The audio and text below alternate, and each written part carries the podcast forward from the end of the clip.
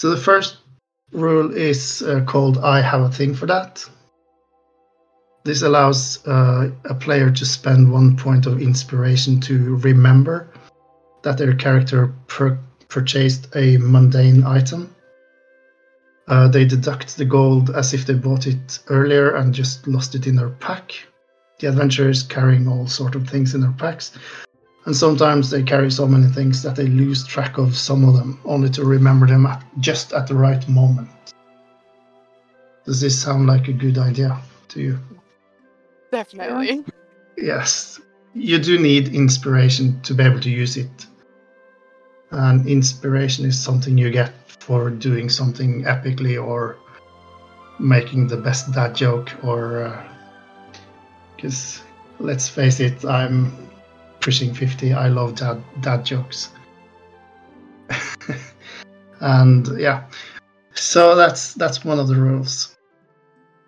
Uh, the second rule is not very important for this group but my spells don't use components if the components are just cheap.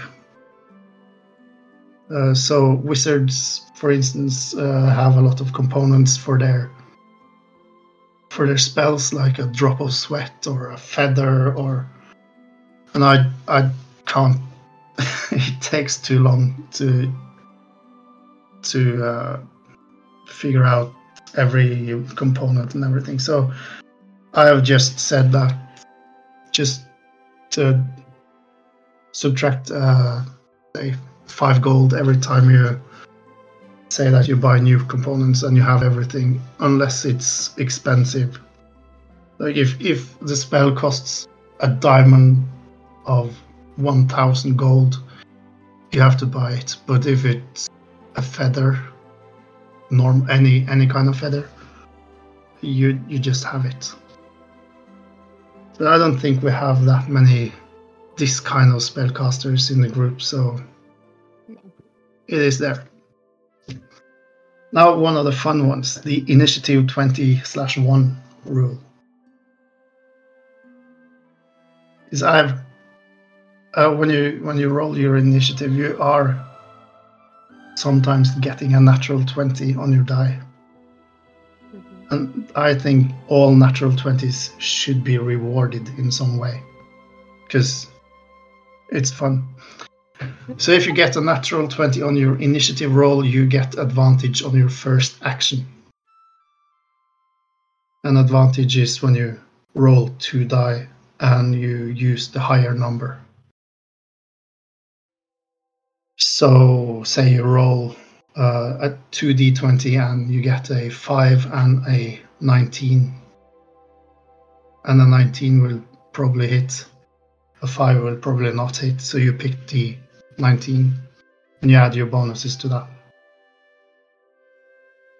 However, if you roll a natural 1 on your initiative roll, you get disadvantage on your first action. Which is you have to pick the 5 instead of the 19 in that example. Does this sound like a good rule for you guys? Yeah.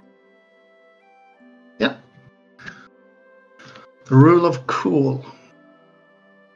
If you describe something difficult but cool that you want your character to do and it advances the story, we do not roll for the result. The character just succeeds. Because you have this brilliant idea, it sounds fun, it's epic, and you roll five and it doesn't work. Uh, that that takes the fun out of the game, not only for you but for me as the dungeon master as well. Uh, so if the scene and the moment are right, I let them, I let it just succeed.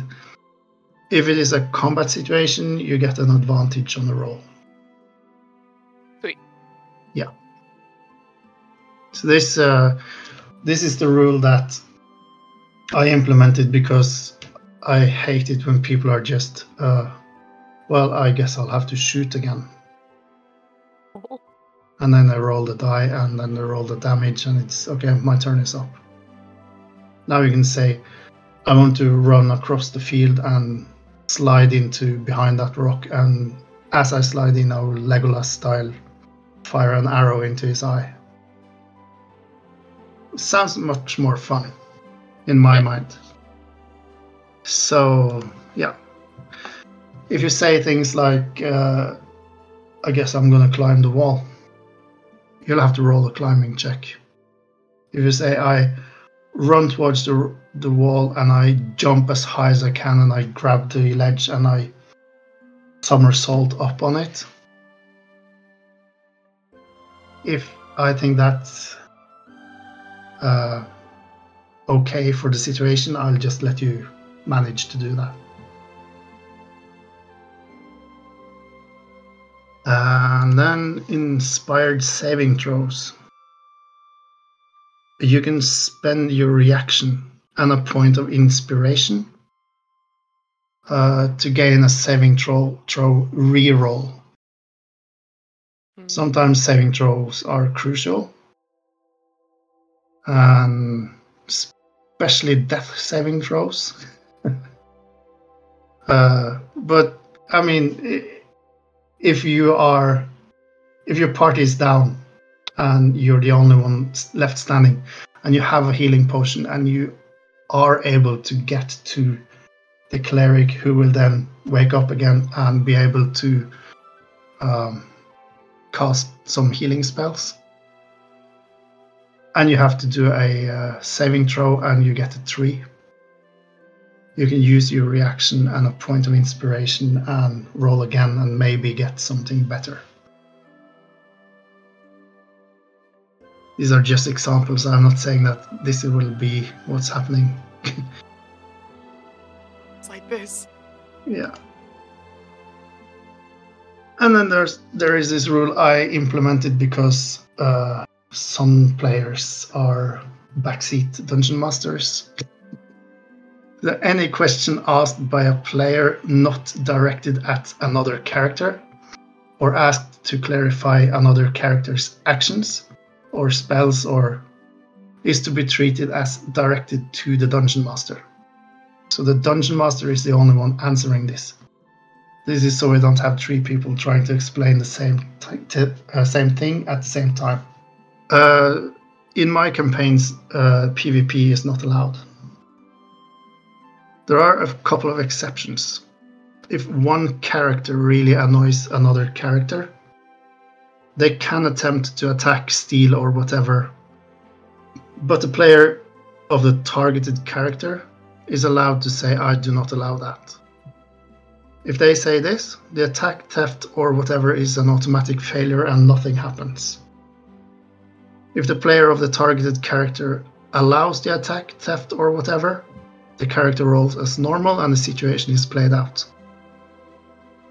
A character is stealing an item or money from a character by using stealth and or sleight of hand. The player needs to agree that it happens.